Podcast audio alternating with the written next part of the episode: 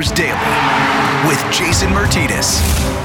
All right, here it is, a September 8th edition of Flyers Daily with Jason Myrtetus. We've got important news to discuss in this episode, and that is the potential induction of another member into the Flyers Hall of Fame. To break down the nominees, he joins us from HockeyBuzz.com, NHL.com, and PhiladelphiaFlyers.com. It is Bill Meltzer. Bill, how you doing? I'm doing great. How about you, Jason? I'm doing really well, and I'm getting really eager for camp. Rookie camp is coming up next week. The following week is going to be training camp. We're not far from preseason games, and which all means that the NHL season is right around the corner. But uh, we got news uh, a little earlier, I guess, this summer that the Flyers Hall of Fame is going to induct a new member. So that's what we're going to talk about on this episode because there's a couple of committees. There's a nomination committee and there's a voting committee, and trying to figure out who's going to be enshrined in the Flyers Hall of Fame next. And it's been some time now, Bill, since anybody's gotten in. What 2016 was the last class that uh, we that the Flyers inducted a member. Correct. 2016. Jimmy Watson was the 25th and most recent uh, inductee. Uh, it was a few months before Mr. Snyder passed away, and uh, there's not been a selection since that point. Um, you know, I know that Mr. Snyder himself certainly would have wanted the Hall of Fame to to keep rolling. So uh, it, it, it's exciting. You know, it, it's a uh, it's an exciting process. It's also it's also a, a, you know a little bit of a difficult process because there are so many. There really are. There's so many people that you can make an argument for. You know, and because somebody doesn't go in this year, doesn't mean they won't go in the future, or even if they weren't on the the nomination list this year. You know, that was that was a that, that's a tough process because there are a lot of people who contribute in a lot of different ways. So, uh, you know, there there'll be at least one inductee this year, possibly possibly more than one. I think it all depends on on how the support base goes within the voting, but uh, but at least one, and you know, maybe maybe a second. So we'll see.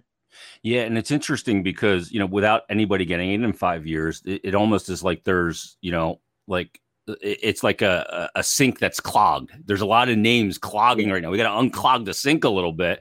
You know, maybe get out a plunger or something here and uh, get the the snake down there and unclog it. But you know, uh, full disclosure, real quick, uh, you, are on the nominating committee along with others, um, and the nominations are done. You are also on the voting committee. Uh, I am as well. I'm on the voting committee. Other media members, you know, former players, former people uh, in the organ in and around the organization uh, will make that determination on who exactly does get enshrined. And Bill, you know, one of the things is, you know, the, the organization's been around obviously for 50 plus years.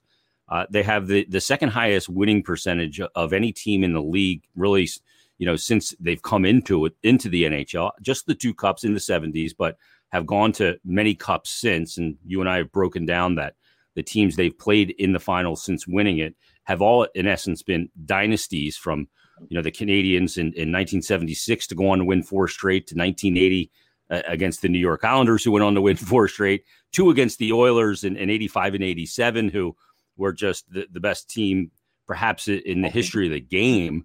And we know what that that group was. And then you get into you know some of the later years where you you face Detroit who won 3 cups in 5 years. And then in 2010 you get a Chicago Blackhawk team who won 3 cups in 5 years. Uh, so there's there's a lot of good players that have come through this organization. What is it that the nominating committee really considers and and you know helps those players propel or those figures propel to actually get on the ballot for voting? I, I think it's the weight of career accomplishments. Um, you know, some guys as a flyer, as a flyer, correct? Yeah, uh, really, really only the only the Flyers portion of their career is weighed uh, so that you know, for example, a guy like Dale Hawerchuk, absolutely a hockey Hall of Famer, finished his career in Philadelphia, but I mean Dale only spent uh, one and a one and a one and a half, one and a quarter seasons in Philly. So, you know, he's he's rightly inducted in the Hockey Hall of Fame. But I mean, the, this is really looking for people that make contributions to the Flyers organization on the ice, off the ice, in the community. You know, it's a, it's really it's really a, broad spectrum of, of possible ways that somebody could get into the to the Flyers Hall, but it but it's all based on career accomplishments while associated with the Flyers organization. Yeah, I mean, you got guys like Paul Coffey, Adam Oates, right. Tony Amonte that have come through here. at Jeremy Roenick, at you know guys that were here at points in their career that uh, could end up, if not already are, in the Hall of Fame, but uh, just didn't play enough time here. You know, I look at a guy like Peter Forsberg, played what hundred, just about hundred games here. Was a point per game player, but the sample size is just so small. Uh, let's talk about this this uh, class that is up for vote because I think it's a really interesting one. And let's kind of just go through these one at a time. And let's start at kind of at the top where the press release is. Simon Gagne is a guy that played 691 games as a Flyer, 264 goals, 271 assists, uh, 535 points. I think people don't, you know, you remember Gagne at the very end, and he wasn't the player uh, that he was earlier in his career. But for a period of time there, I mean, he was absolutely unbelievable in the mid 2000s and, you know, all star game and playing on a line in the all star game with Mario Lemieux. I mean, he is certainly a worthy candidate, but is it his time yet? Is going to be the question the committee or the voting committee's got to answer. Sure. And I mean, you know, Simon had back to back 40 goal seasons. Yep. Uh, that, that if you if you rank the best Flyers lines of all time, you just mentioned Peter Forsberg that line with Forsberg and Gagne and Mike Knuble was, you know, they they'd be in that that top five consideration for best line of all time. Um, you know, Gagne Gagne wasn't just a goal scorer though; he was a pretty complete player. He was a good two way player, and came up as a center originally. Was moved to wing, and uh, you know never never skipped a beat. Well, when he made the transition to playing wing, um, uh, had some injury issues a couple of years that probably knocked his numbers down in a few of those years. And listen, I mean, Gagne also scored some of the biggest goals in, in Flyers history. We all remember the goal that, that completed the comeback uh, against the Bruins in, in 2010, you know, in game seven, the power play goal in the third period that, that won the series. But Simon, Simon also started that comeback. He won he won game four in overtime. You lose yep. that game, you get swept you know. And Gagne also, you go a couple years before that. Gagne was the one who scored in overtime against Tampa Bay that sent that series to a game seven. Um, so he's been involved in, in, a lot of big moments over the course of his career as a flyer. Uh, took a lot of pride in being a flyer. It's a shame it didn't work out that he could have spent his whole career in Philadelphia. He would have liked that. It just, you know, unfortunately, the salary cap doesn't always work out that way. But um, you know, Simon had a tremendous career. Uh, when you think of the Flyers, the the late '90s to the mid 2000s, I, th- I think Gagne, you know, Gagne is right at the, the top of that list, and he's the guy who was, hey, I mean, he was also part of uh, the team that uh, in in uh, 2000 that got within a win of the yeah. Cup final, and he was a rookie that year. He had a really good, he had a really good rookie year that year. So you know, you go through that whole decade uh, in the 2000s uh, where 2004, they, they get within a win of a cup final. In 2010, they get to the final. Gagne was a key contributor in all those teams for a decade. So I think I think Simon, you know, he's uh, he's very. I mean, really, we're going to say that for everybody on this list, but Simon is is very deserving when you look at the players from from that time period that, that he played there. He's to me, he's right right at the top of that list. Yeah, I agree. And he's always just been such a gentleman to deal with as mm. well, and a great guy in the community. And as you mentioned, just for about a decade, I mean, he was one of the faces on the marquee, and you know, and some successful teams there. Even though some of those teams kind of, you know, th- there was a lot of turnover, and they're bringing guys in at, at you know different points in their career to supplement. And with that line, you're right, of Forsberg and Big Mike Knuble was a great power forward and a great power play player as well. that's a great memory. Uh, let's go to the next name on the list, and it's a name that's uh, synonymous with the Flyers. It's Paul Holmgren. Played 500 games, uh, had 138 goals, had 171 assists, 309 points, quite a, quite a bit of penalty minutes as well. Uh, has been with the team in several capacities as a coach, as a general manager, as the president. Been around a long time. Been around the game a long time. Uh, and you know, a lot of people like to blame Paul Holmgren for a lot, but he did get his team made the Pronger deal to get them to the Cup in in 2010, and he's also uh, been a guy who's helped countless people not only in the organization eh, but but in the community as well. And uh, he's a good man and, and certainly a worthy nomination. Sure, I mean that, that when you take the combined weight of everything that Paul has done, and we can we can break down each area because you know every everything just adds to the resume. But uh, the only person in, in franchise history who's been a player, assistant coach, head coach, assistant GM, general manager, and team president, and every in every one of those respects, he made he made important contributions. Uh, you know, we, we can start with the playing side of it. Um, you know, there Paul first of all was the the first American to be a, a regular on the Flyers. Now the Flyers uh, inaugural team did have an American player on it, Wayne Hicks, although he wasn't with the team that whole year. But the first American who stuck with the team and became a regular for a long period of time was Paul Holmgren, and that's a that's a big deal. I mean, mm-hmm. I, I think a lot of our, our, our younger listeners don't remember the time when Americans were few and far between in the NHL, and and Paul was Paul was the first. And yeah, he know, held the record like in the state of Minnesota for for high school hockey for goal scoring, and which is like if people don't understand. Like high school hockey in Minnesota is the be all end all. It's a huge deal. Uh, it, it is. I mean, high high school hockey in Minnesota is like high school football in Texas. Yeah, and that's really that's really how big it is.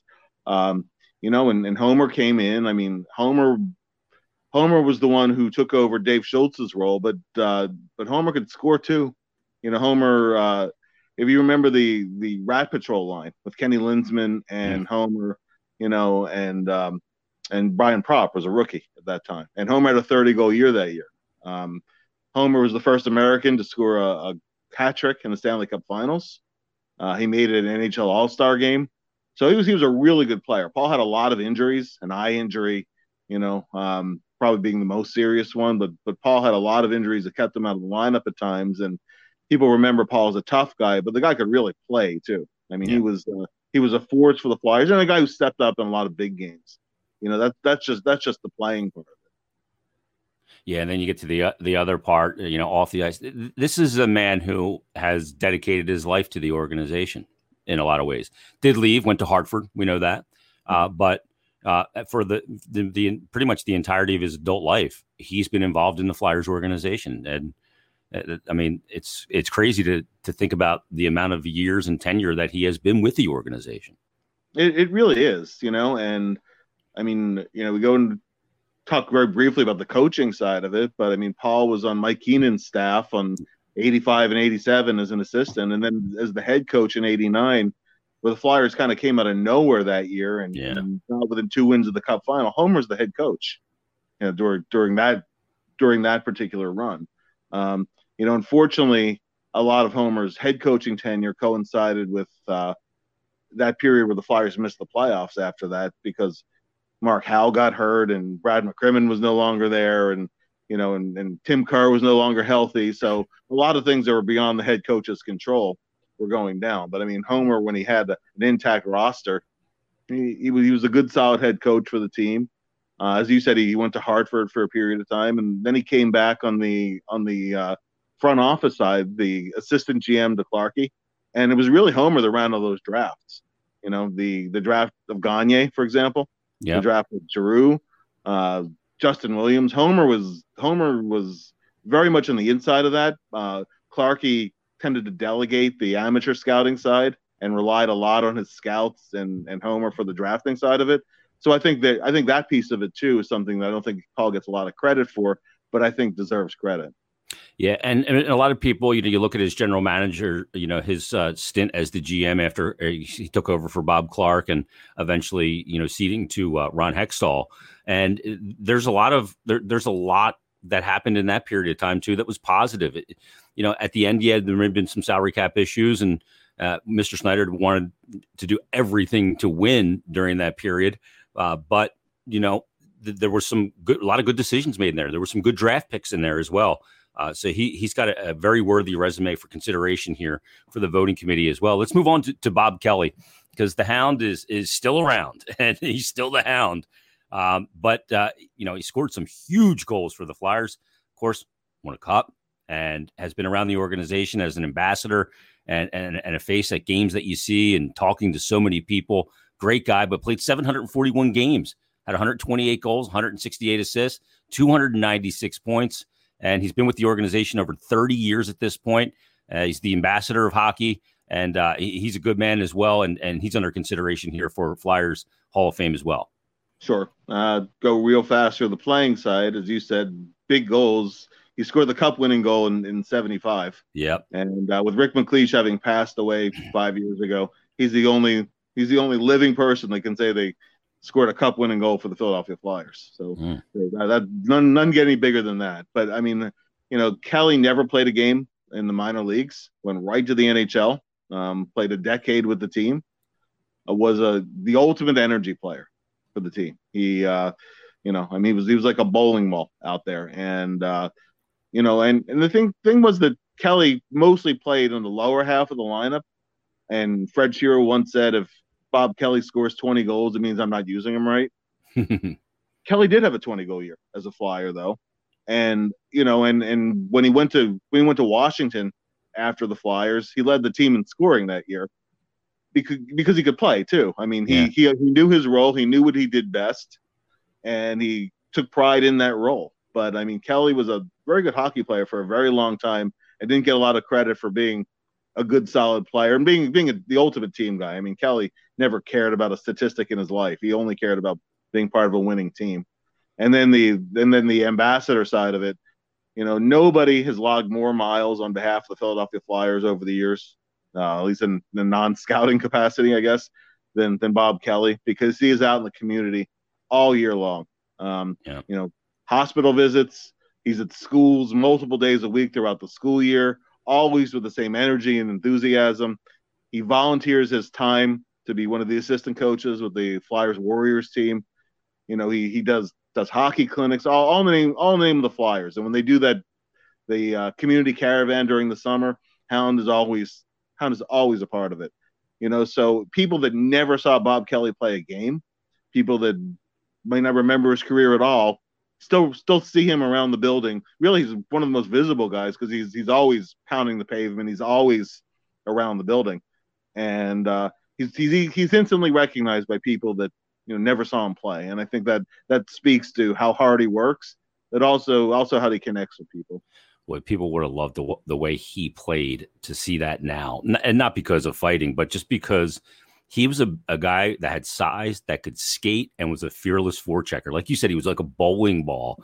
He just get in and just like poof, poof. it reminds me of kind of you know when you would watch like ESPN highlights of football and you'd watch like Marshawn Lynch and, and just guys bouncing off him. Like he was just I'm going to get the puck, and guys would just be bouncing off him because he was just such an energy guy. It was awesome. Uh, let, us go to uh, you know off the ice here, but a guy that's made incredible contributions to the team, and he's been around forever. He, in a lot of ways, he is the voice that we've all heard uh, for so many years in that arena, whether it was the Spectrum or now the Wells Fargo Center and the iterations thereof. But it is Lou Nolan, who's been the public relations he was in PR for 67 through 72, but he's been PA announcer from 1972, the year I was born, to this day. And he, you know, he has emceed some incredible moments and uh, with, with, the Flyers organization and some tragic moments as well. I remember when Pelle Lindbergh died and he emceed that along with Gene Hart. And mm-hmm. just some of those moments st- stick out for, for so many, for so many people in in their brain. And for me as well, he's just been such a big part of this organization. And he, he's, you know, like I said, he's been the PA announcer since '72. Yeah, I mean, yeah, PA announcer for the, the Stanley Cup teams. Yep. You know, play, players come into Philadelphia, and, and then you know, I I've had people say this to me that the, that they really felt like they belong they belonged in the team the first time they heard Flyers goal scored by number whatever, you know, because by Lou. And uh, I mean, Lou is the one and only person who can say he has been with the Flyers organization from day one to today. Yeah. Um, you know, not even not even Joe Watson or some some other people could say that. And and Lou has been, you know, really he rarely ever misses a game. I mean, every once in a while, Keith Jones, the other Keith Jones, yep. filled in as PA guy, and everybody, you know, and Keith is good, but everybody say, well, "Where's Lou?" You know, Lou is. Yeah. Uh, I mean, Lou is an institution in Philly, and he's I mean, he's so good at what he does that he was the PA announcer at the Olympics, you know, for, for the hockey tournament in the Olympics. I think he was in Salt Lake City. And Lou, um, you know, Lou is another guy who's always out there in the community, you know, whether it's the uh, Flyers Warriors or the, the Flyers Power Play, the Power Wheelchair team that the, the Flyers have, have adopted. I mean, Lou's out there. Youth hockey, He's the, the PA announcer. Sometimes sometimes the de facto play by play guy too, as the MCs the event. You know, he'll, yep. he'll do commentary from the uh, from the box. So he, uh, you know, I mean, Lou is everybody. I mean, I, I, I have yet to meet a person who doesn't like Lou Nolan. Lou is a, an unbelievably good guy, and uh, you know, I mean, his voice is instantly recognizable. You don't even have to identify him. And yeah. I think it speaks to how much Flyers fans love him. That for years and years there have been these online petitions, you know, put put Lou Nolan in the Flyers Hall of Fame. So I'm I'm absolutely thrilled that, that Lou has uh, made the finalist list here. I mean, just just one of my favorite people and an, an absolute legend, you know, around the arena. Yeah, and he's just such a good man too. I remember when my father passed, he sent me a long note and didn't have to do that, and, and I really appreciated it as as a guy that, you know, as a kid go, going to so many games with my dad and hearing him at the old Spectrum section R row seven is where my dad's season tickets were, and to, to get that meant so much to me, and and he's been such a big part of it.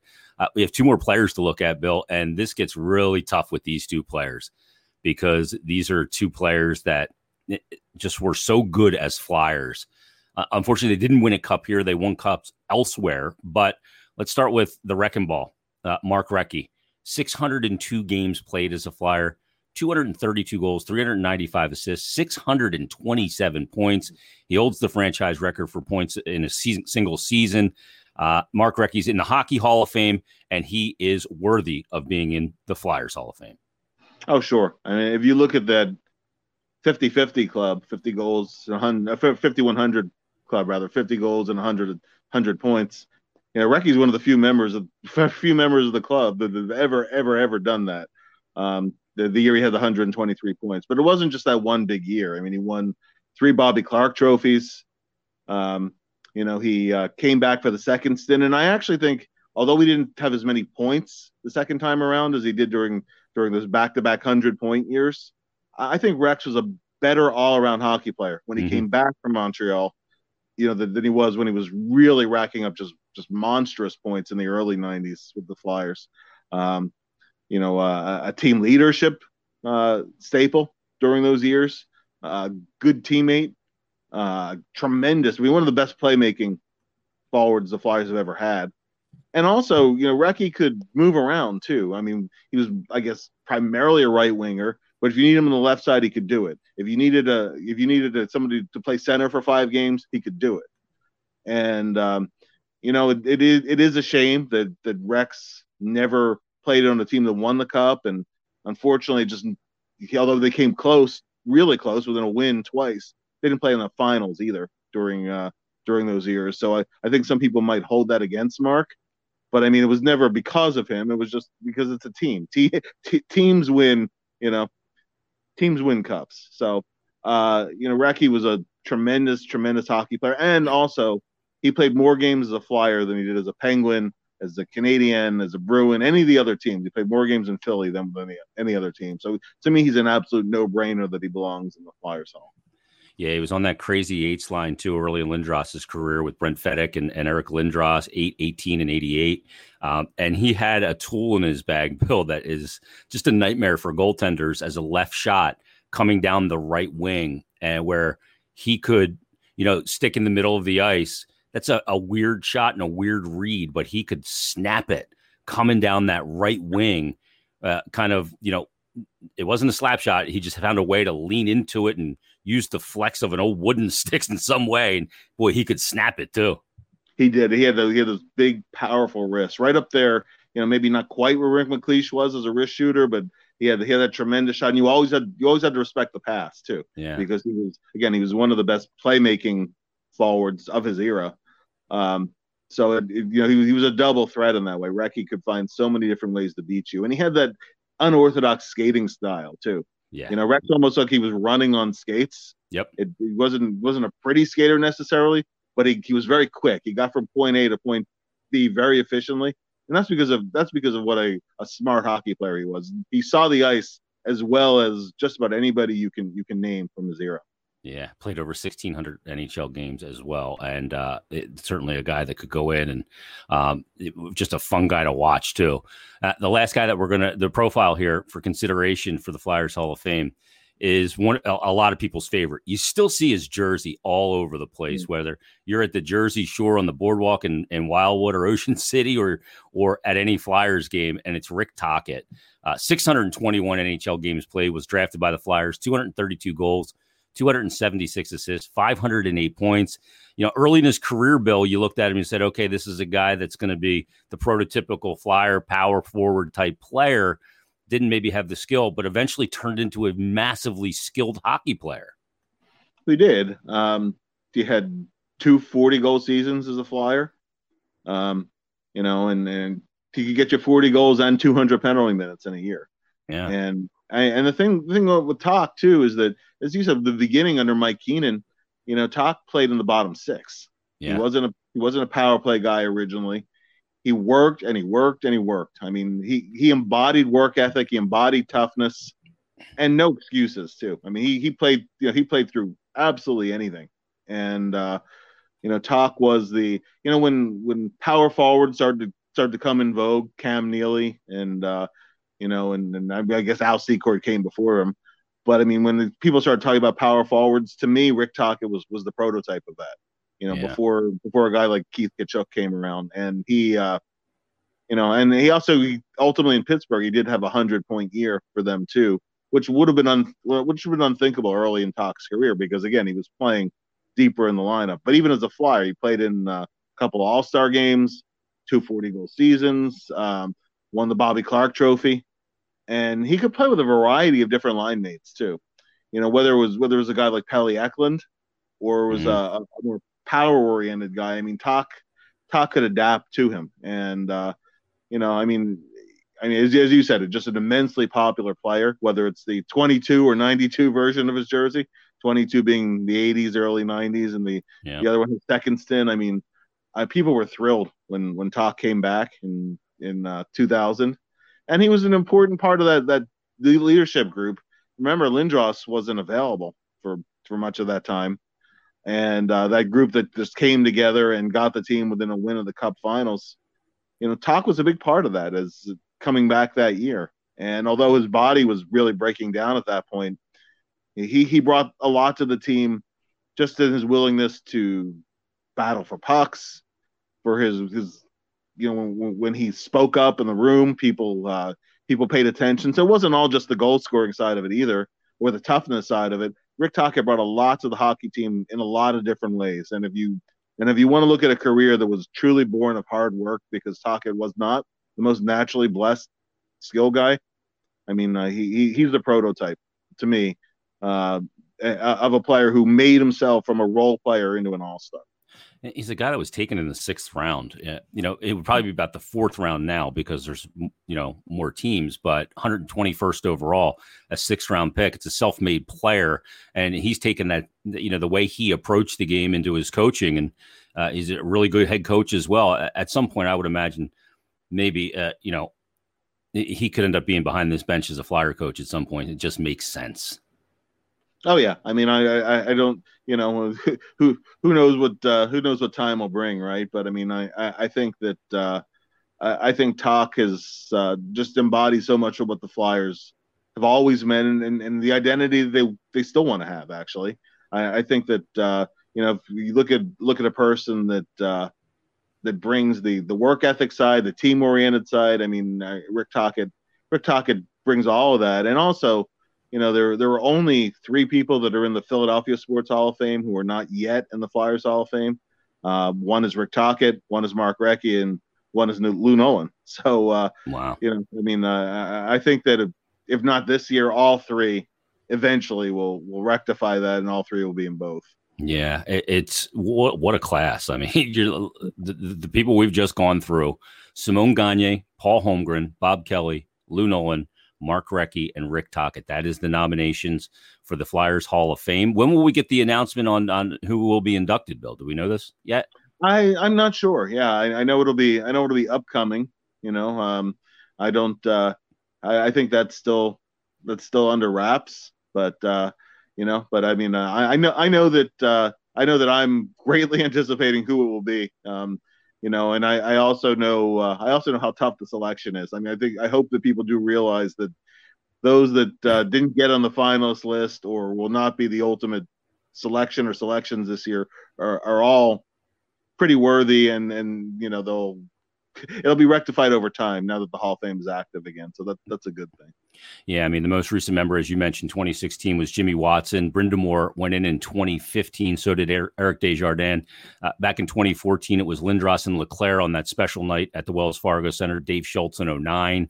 uh, Ron Hextall in 08, Dave Poulin, Mark Howe, and on down the list as well. But uh, it, it's going to be a tough decision for the voting committee, one that uh, I've got to make as well. And, you know, you got to consider everything and, you know, from on ice and, and contributions as a flyer. And there's certainly some worthy uh, finalists there for the nomination. And then one of them will be enshrined, maybe two of them will be enshrined at a game this upcoming season. Bill, real quick before we wrap this episode up, let, us talk about what is to come.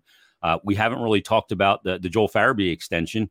Uh, you know, Chuck Fletcher has been so busy this offseason. And when I spoke to him, I said, Are you done now? Uh, you know, can you get a little bit of downtime and relax? And he's like, Yeah, I'm going to have a little time off. And then, boom, out of the blue comes this Joel Farabee extension uh, on that day. And, and we all kind of go, Wow, look at this. Uh, this is a good piece of business for the general manager. And, you know, there's a little bit of risk involved. There always is when you're signing a player early on an entry level contract. Uh, but they know the player, they know the work ethic, they know the character. And I think that's probably why they felt comfortable doing what they did and could get tremendous think, value in this. Yeah, I think that that I think you hit the nail on the head. Um, not just that he had a breakthrough year last season, but they they know the character of the player. They know that the job security that an extension like this brings is not going to uh, adversely affect him, affect his approach. Um, you know, it does. It brings it brings pressure, but I, I think Farabee is a guy who embraces pressure. And over the long haul, uh, it could be a bargain on the salary cap. Maybe not short term. Maybe if the Flyers had gone bridge deal, that uh, a year from now his cap hit would be lower. But I think you look long term at the rate he's been progressing, and also also keeping in mind that it's not just goals. Again, you're looking at a guy who's a pretty complete player and should only continue to get better and more consistent across the board. So you know maybe th- two three years from now we're looking at wow this is this guy if he would be on the market would make a heck of a lot more than five million on the market so it's a it's a little bit of uh, a little bit of risk on the flyer side it's a little bit of risk on Farabee side too because yeah. uh, you know if, if, you look like look at the way that uh, Sean Couturier on, on his current contract you know he ended up being quite underpaid on, on his current contract just because just because the level he played to uh, would have on the open market far exceeded, you know, what he was paid in his last contract. So there's there's risk on both sides, but but uh, it's a long term relationship that both sides are, are eager to continue. Um, and uh, you know, as young as Farabee is, he's a player who should really only be scratching the surface right now. So I think it, I think it's a good thing for both sides. Yeah, he possesses uh, uh, two things that I think that made them feel comfortable. It's awareness of the areas that he needs to get better at, and yeah. you know, finishing was one of those areas. In his rookie year, where he had eight goals, he had so many good opportunities, but needed to work on his finishing ability to be NHL level. To, to be able to score like he did last year 20 goals in 55 games, a 30 goal pace, and then the work ethic to to have that awareness, he needs to work on, and then put in the work to do it. I, I think the thing that's fascinating, I brought this up with Joel when we had him on, um, was taking him back to that moment over in the Czech Republic where the Flyers had final cuts. And we saw it in the uh, behind the glass series where AV, when they were doing team stretches at center ice, went over and told him, you know, he's not on the opening night roster. He already told him that, but you know, go down, do the right things. You'll get back up here, and you won't go back down. And Farabee, you know, some players that that's hard. You know, when these guys haven't been cut from teams. you know, when you get to that level and you're a first round pick, you've probably never been cut from anything in his life. And to be cut and then go down, and we, I, I remember talking about it with you you know, he went down and worked his butt off with the Phantoms and got back up, and now he's here to stay. And look at the look at the reward. Oh, absolutely, and it, it's something that uh, you know, it's something that other players can look to as well. You go down, you, you go down, and you do the right things. Yep. And, and you know, you'll you'll be rewarded on the other side of it. And uh, you know, you can even go back to uh, even go back to Claude Giroux. We, we yeah. mentioned that at the time when uh, Farabee was cut. Giroux his first year in the NHL was a half year because he spent uh, a couple of months with the Phantoms that season. He didn't make the team out of camp. So, you know, getting not making the opening night roster, it's not the it's not the end of the world. It's a starting place, but it's not the destination. Yeah, I, I, and I always say it, that success in the NHL is not a straight line. Look at Scott Laughton. You know, sure. first round pick again had to go back and, and redevelop what he was going to be at the NHL level. Has done that. He got the contract extension as well. So uh, certainly a, a good news. Well, Bill, it's right around the corner. I mean, at this point, we're just trying to save all of our energy for what's about to take place, and it's uh, it's getting real close right now uh, to the NHL season beginning, and training camp is uh, just about a week and a half away, two weeks away, and rookie camp, um, development camps in the rear view. Any battles that kind of stick out to you that are, that are going to develop here in this training camp? I mean, there's some guys with a lot of intrigue. Cam York is obviously going to be a really intriguing figure, as is guys like Wade Allison and Tanner Laczynski, and seeing a lot of the new faces, Ryan Ellis and Rasmus Ristolainen, and obviously Keith Yandle, and, and some of the changes up front as well with Cam Atkinson. What, what's the big storyline that you're going to be looking at heading into training camp? For me, and mind you, it's uh, you know camp and preseason, but so much comes down to goaltending, and it, it would be nice to see both Carter Hart and Martin Jones have good solid camps, go into the season with a lot of confidence and, and roll from there because so much is riding on the goalie tandem. Yeah. And uh, you know, I mean, I, I think that the roster itself, uh, position wise, is close to set unless there are injuries. Now they're, they're all often surprises. You know, um, I mean, they, you know, I I'd like to see, especially because uh, Wade Allison did have some injuries in camp, just just be healthy. Uh, Morgan Frost had a good development camp. I'd like to see him push for a spot, even if he does start the year for the Phantoms. Uh, Laczynski is coming off of surgery. He should be cleared during camp. So I'd like to see how many of the young players really position themselves to challenge.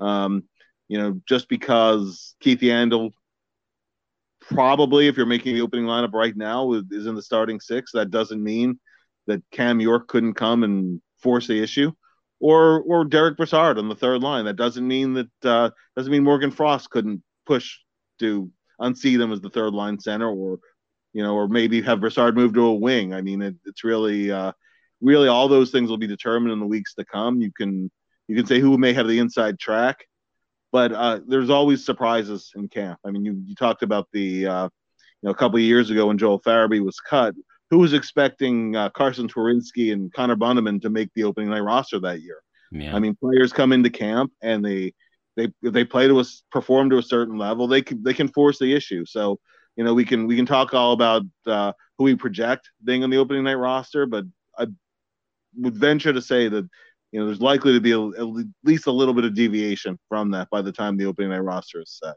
Yeah, and the big storyline for me through camp is going to be through camp and, and really in the first part of the season is is ha- you know how long is it going to take for this team to come together this yeah. unit right because there's so much turnover this off season to to get that familiarity to play on instinct and not on thought I think is paramount and I'm yeah. sure that AV is going to design his training camp to to accelerate that process.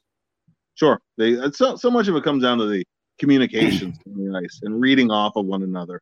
And, you know, uh, I mean, those foundations are laid in camp, but it's really, it's really that's developed into the season. And that's why, uh, that's why sometimes when a team has less turnover, if they're if they've been successful the year before, they're at a little bit of an advantage. On the other hand, um, you know, you look at the team two years ago that had numerous changes, you know, with uh, Niskanen coming in and, and all and all those other changes you know Braun and uh, Pitlick that year, and it did take a little bit of time to gel. But by yeah. November, in November, they had the best record in the NHL that month. So it might take a couple of weeks. You just don't want to get off the too slow of a start. But uh, yeah, I, I think that's going to be that's going to be critical. The whole team coming together, and all around the goal of playing a much better brand of two-way hockey than we saw a year ago. And that's yeah. that's going to start that's going to start at 5 on 5, but obviously the special teams have to improve too. Yeah, the D zone's got to be considerably cleaned up and they got to play in the offensive zone more. That helps defense playing in the other end and having the puck. All right, Bill, that's going to put a wrap on it. Uh, great stuff as always. Uh, and uh, you know, we'll see how the voting process takes place for the Flyers Hall of Fame. Everybody, thanks for listening to this episode of Flyers Daily. We'll talk to you on Friday. Have a great couple of days, and we'll talk to you on Friday's Flyers Daily.